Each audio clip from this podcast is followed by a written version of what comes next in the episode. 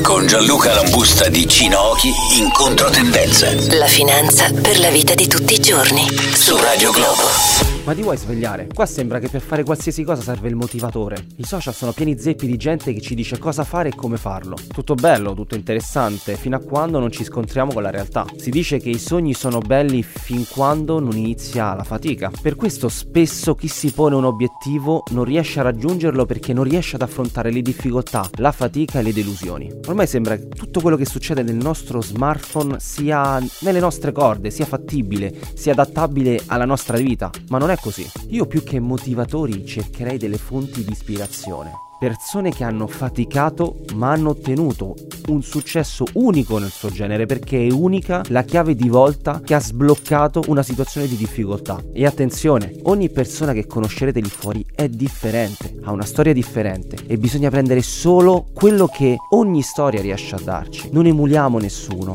non emuliamo le persone che vediamo dall'altra parte di uno schermo. Non riusciremo mai ad ottenere quello che servirà per il nostro obiettivo, per la nostra vita. A questo servono i social network, a capire come altre persone utilizzano delle difficoltà, le difficoltà della vita per ottenere il meglio e per riuscire a ottenere i loro obiettivi, ma che non saranno i tuoi.